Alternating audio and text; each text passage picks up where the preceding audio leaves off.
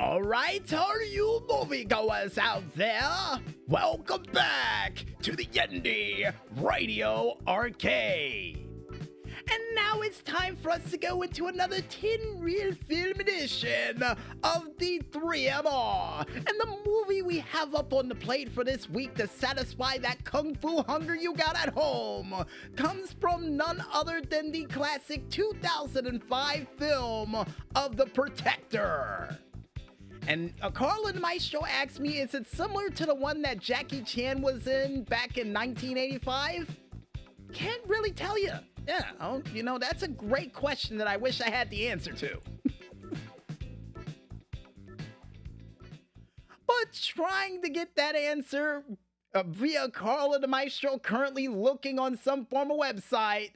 The meat and potatoes for this said film would feature a lone fighter that would go by the name of Kam, who would go to Australia to try to retrieve the stolen elephant after his said elephant would get stolen by people who wanted to keep the elephant and would take out his entire family in the process to do so.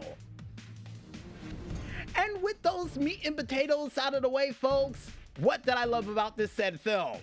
Well, for one, the fact that apparently, according to Carl and the Maestro, Quentin Tarantino was also behind this film as well. Well, for the English translations, but also all of the people that was featured during this film as well too, which would feature none other than Tony Jaa, who would not only be a part of the Ong-Bak series, but would also be a part of the fourth Expendables film, the Monster Hunter film, Detective Chinatown as Jack Cha, even Jiu Jitsu as Kung.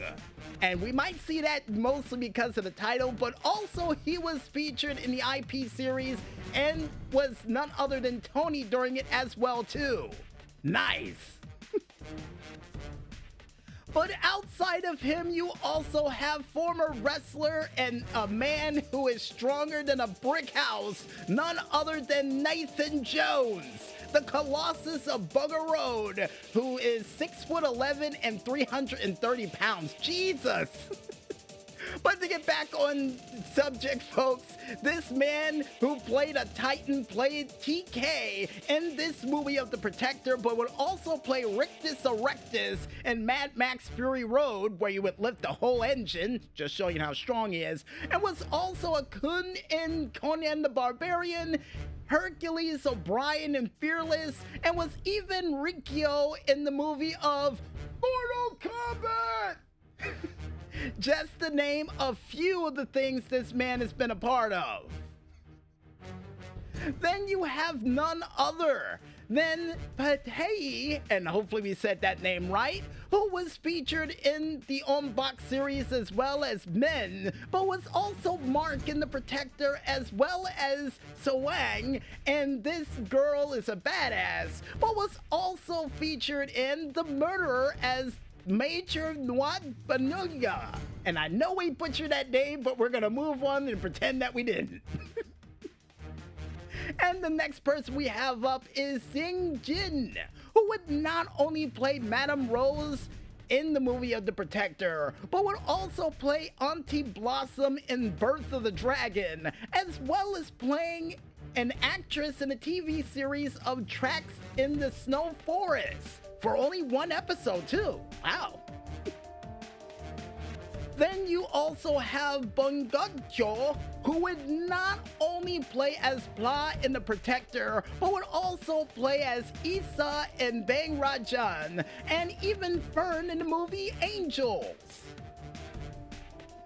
Next up after that, you would have Johnny Tri Nguyen, the best dressed kung fu fighter I know, who would not only be in the film of Vinh Tran or in The Five Bloods as Vinh Tran, but would also be Johnny in The Protector, Lee Van Kun in The Rebel, and would even be a part of the upcoming flick, and according to and the Maestro, a movie that came out two years ago, none other than three, as Bong Gia. Next up on the plate, you have Latif Crowder, who would not only play Eddie Gordo in Tekken, awesome, also would be a stuntman in Wonder Woman, the Mandalorian series for 16 episodes, and also featured as a stuntman in the Furious 7 flick. Not bad, not bad. Then you also have Jon Foo, or Jon Foo according to Carl and the Maestro, who would not only play Jin Kazama or Kazama in the Tekken movie, but would also be a part of the Universal Soldier Regeneration film as UniSol 2. Even was a stuntman featured in Olympus Has Fallen and also was a wushu fighter in The Protector. Not bad. Oh, and before I forget, was also featured during the TV series of Rush Hour as Jonathan Lee for 13 episodes. Next up, you have none other than Damien de Montemas, who would not only be Vincent in the movie The Protector, but would also be none other than an additional crew member in The Water Diviner, as well as playing an inspector in the series of Wolf Creek. And apparently, according to Carl and Maestro, for four episodes as Inspector Darwin. I forgot, they used to watch the series a lot. oh, and before I forget, was also Brian Alexander in the series of Underbelly for nine episodes.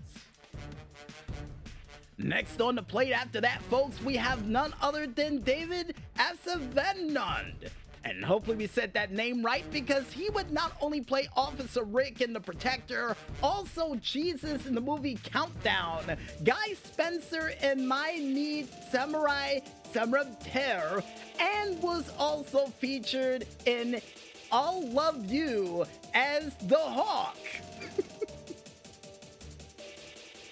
And finally, last but not least, you would have none other than Wanai, who would not only be a fortune teller in The Protector, but would also be featured in other small projects as well, too, according to Carl and the Maestro, that we are not going to be able to pronounce.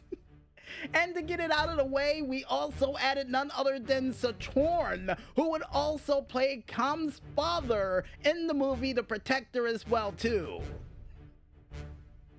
And with all those actors listed, and another thing that I loved about this film, and I can name several of the different kung fu fighting moments, including the one that took place in the palace when they were fighting in the water, or even the one where the guy would be able to do a moonsault kick off a glass to avoid an ATV.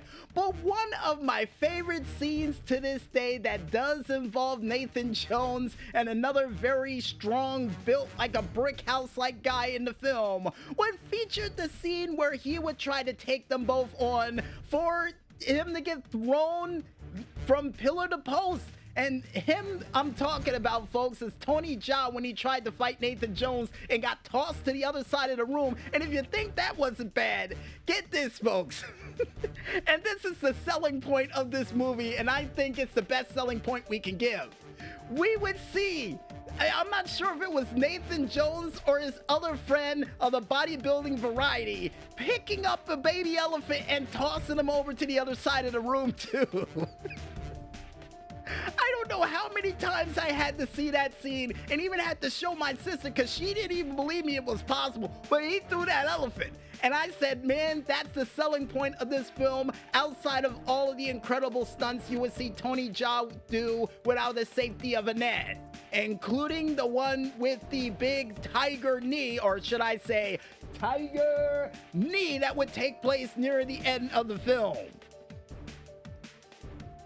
And with all that said, folks, and with Carl and Maestro still laughing about the whole elephant thing because they just saw the footage of it because I had to show them so they could believe me. If you guys want to go ahead and check out a cool film that features high octane kung fu action, cool moments, and a guy who is just trying to bring back an elephant home that he's been protecting since he was a child, then I recommend you go out there and watch that flick. You know, seeing the fact that we don't know how to review films along the lines of Siskel and Ebert or any of those other famous film reviewers that you know of out there. And Carl and Maestro said we said that backwards this week, but there was good reason for it. We had to mention a guy throwing an elephant. That threw us off our game. Just like he threw that elephant. And I guess with that said, folks, I think it's time for us to head back into the music. And when we return, we'll be back with more 8 bit delight as the Indy Radio Arcade rolls on right after a word from our sponsors. So don't hit out or hit pause on that controller just yet, folks, and stay tuned.